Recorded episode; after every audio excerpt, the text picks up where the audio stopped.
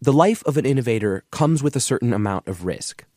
In business, like politics, sometimes a great idea can be the death of you. The number one thing that causes new businesses to fail is that they don't last long enough.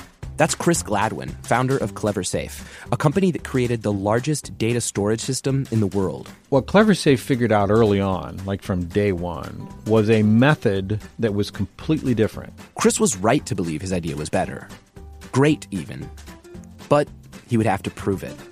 And that, it turned out, would take a very long time. What if it takes twice as long as you think? What if it takes three times as long as you think? Are you going to be there to realize it? And usually you're not. On this episode, we explore the treacherous voyage from pitch to profit. I'm Jesse Batend, and this is Innovating Chicago Style. When telling CleverSafe's story, I think it's important to give a little context. In figure skating, there's a term called popping the jump. It's a term that all skaters know and most have probably come to fear. Popping is when a skater goes into a jump only to suddenly doubt themselves in midair. Maybe they fell trying this particular jump in the past. Maybe they've never completed it before. The worst part is, popping makes it much easier to hurt yourself. It's usually a split second decision, but that's all it takes for doubt to do its thing. Now, imagine if that jump took much longer. What if, from the moment your skates left the ice, that heart stopping moment stretched out for years? And until you hear the of the ice, there's only a razor thin margin between a gold medal and a cartoon pratfall. Even athletes with nerves of steel lose their composure in a fraction of a second. Chris managed to block out his doubt for years with arguably much higher stakes. It's the banking system. Uh, it's national security. It's yeah. We were. It was crystal clear. Like this is real. Like people can die if this system fails for real. Um, and so it just had to be flawless. Today, you're using the technology that Chris's team built on a daily basis. In fact, you're probably using a CleverSafe service dozens of times a day or more without even knowing it. We don't access data occasionally. We treat it like a morphine drip. Netflix, data. This podcast, data. Those sounds of figure skaters I played earlier, you guessed it. And all of that has to be stored somewhere. Until CleverSafe came along, the big players in data storage were literally storing data like physical objects. Data is always just a string of numbers. And the method they were using was one where you could rip open a hard drive and look on the platter, and you would see the, the numbers sitting there, you know, in the hmm. track on a hard drive. That's how they did it. They stored the num- they stored the data. Uh, CleverSafe took the completely opposite approach. We virtualized the data itself. To better understand what Chris is talking about, let's go back to our metaphorical figure skater for just a second. She's breezing over the ice. Her knees bend, ready to go into the jump. Now, imagine just as she leaves the ice, you snap a picture.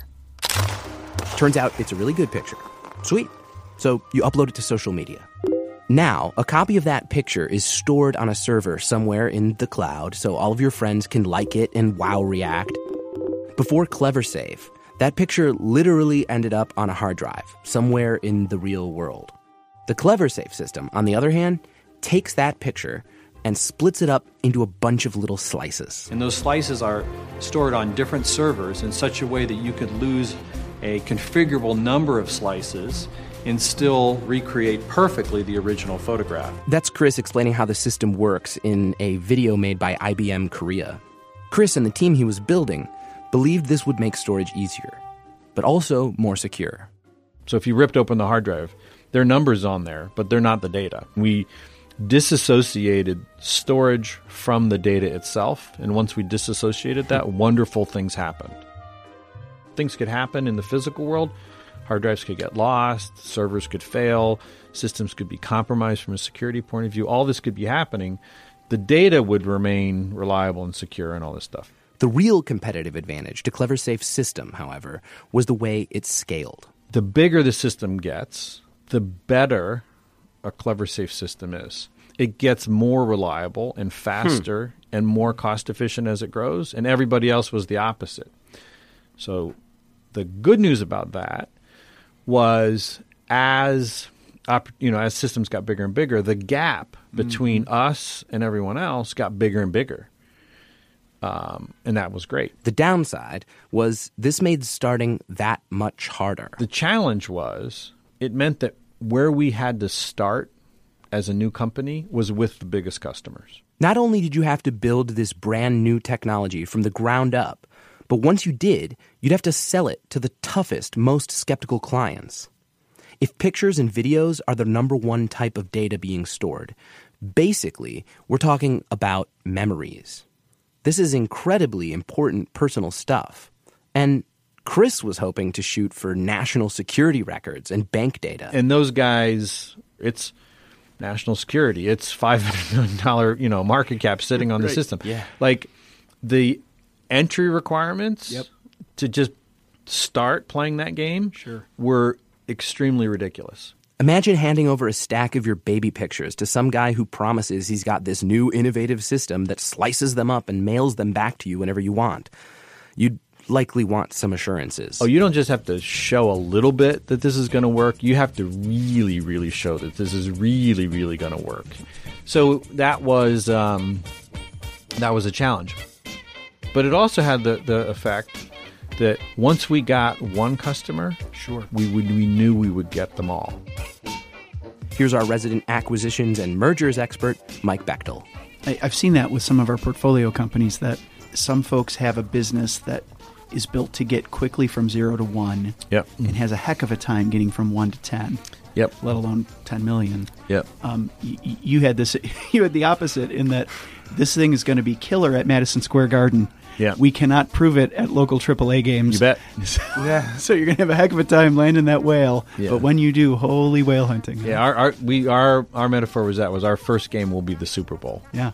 And you know when we win that, we win every other game. Coming up, Chris goes whale hunting. Even the greatest whale hunters can't do it alone. Captain Chris was gonna need a crew, and the team he would end up building are a huge part of this story. But first, in order to tell it correctly, we need to, again, talk about a picture. It relates to uh, how what happened when we went won the Chicago Innovation Award in 2007 or 2008, and I invited the whole company to the award. Everyone went up on stage, and there's a picture, and it's pretty much the company at that time. There are a few people that weren't there. I think there's like 30 people. And what's in- interesting about that picture is if you look at it today, about half of those people are still there. So that's 10 years ago. So that means the the um, the mean uh, time period for how long people work at CleverSafe is around 10 years. Now, contrast that to uh, a chart that was in the Business Insider about a month ago. They had the top 10 tech companies in the United States. And what they listed was, you know, Amazon, Microsoft, Uber, The biggies. and and they listed what was the average tenure of an employee at those companies. Oh, man. And it ranged from 2.0 years, Tell me that's the high. that's the high, Oh, man. Wow. to 1.2. And so about 1.6, 1.7 was the average. We were at 10. Building a team with that much dedication and loyalty was in no way a matter of luck. In our recruiting process, um, we also uh, do s- some testing, and at times we've purposely made the test to take a very long time. One of those tests, for example, regularly took five to eight hours to complete. And people would react one of two ways. Either they would look at this like, I can't believe these guys are asking me to spend all this time. like, I'm busy, you know, and they would they would not take the test, and we would find out, great, that that worked because we wanted to filter that out. Or it would be like, okay, this test is really hard. That's interesting. I want this is a fun thing to do. I really am, I'm I'm up for it. From the beginning, Chris was looking for people who wanted to go on an adventure. Because the voyage Chris was taking them on would be a long one. The first revenue where it was like this is a real customer who's putting this thing in production was year six. Wow. Wow.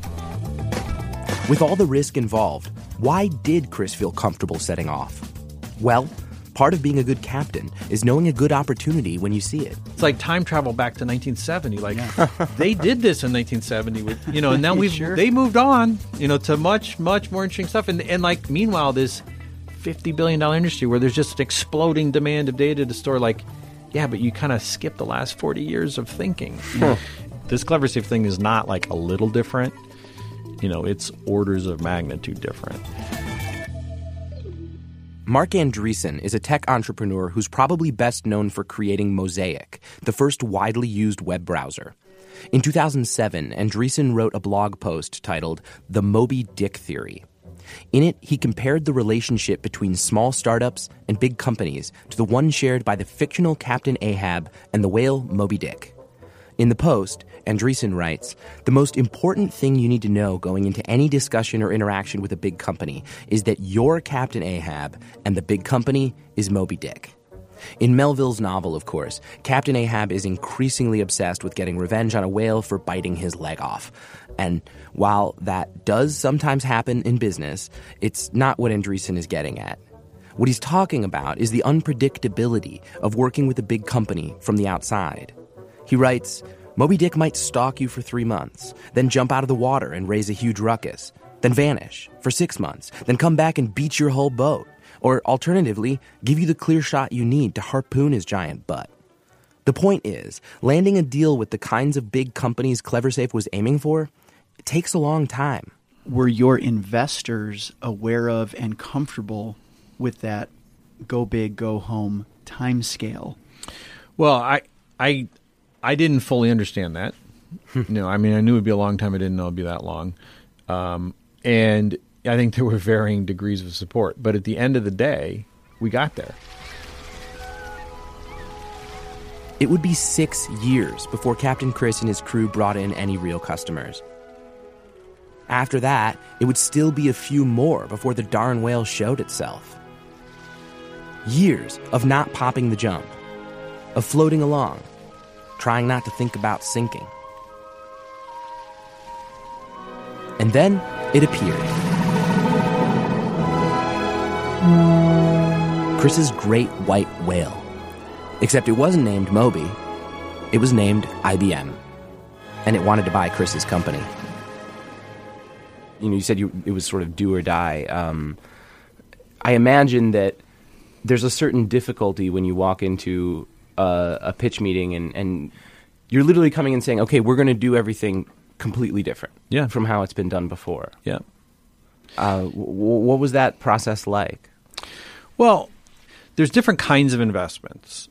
You know, CleverSafe was the was a zero billion dollar company early on. I mean, it, it wasn't. It, there was no in between. Either this goes all you know goes huge or just doesn't Yeah. go. There's Yep. no Binary outcome, right? right. There's no stability in the middle. Finding the whale, turned out, was actually the hardest part.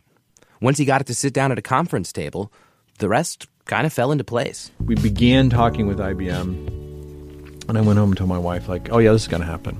And that's all because of the team Chris put together. We brought a, a CEO in the last two years at CleverSafe, a guy named John Morris, who had been at IBM for 25 years or something like that. And his skill set, his expertise was, you know, large scale enterprise sales.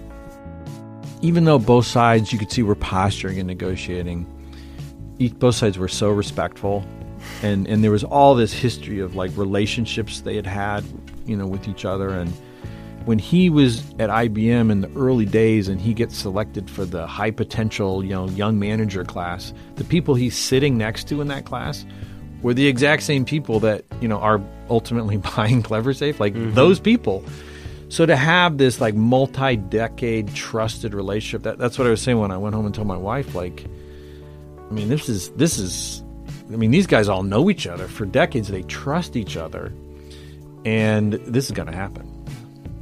It was great. When the paperwork had finally settled, CleverSafe's investors walked away with 1.3 billion, according to Crain's Chicago business. Everyone almost always underestimates how long things are going to take. Hmm. The, the, the number one thing that causes new businesses to fail is that they don't last long enough.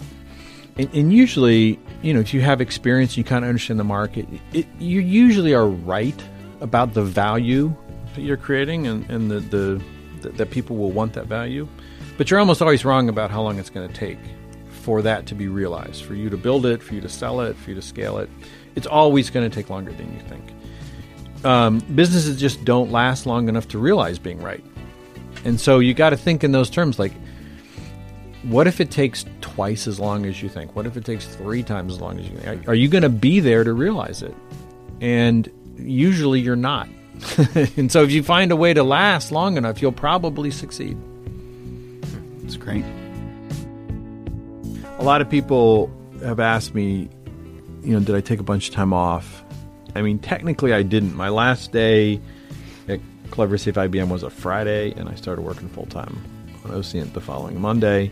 Chris Gladwin is building a crew once again for a new company called Ocient. We've looked at, I think, over 5,000 resumes at this point. Wow. He's strapping on his figure skates and going whale hunting again, building your, your Mars mission, sort of, on Mars, apparently. Well, that's the whole model. I mean, you, you heard like at CleverSafe, we got we built this machine, this machine of of expertise that was just so far ahead of everyone else, and and that was the engine that we just rode. And if you can, you know, if we can, you know, the goal is to build another one of those, like this this engine of talent that just knows more about and gets more advanced in their thinking, and that gets expressed in software that we write. Man, those are those are unstoppable. Then you're bringing Navy SEALs to replace mall cops. Yeah, that's how you do it.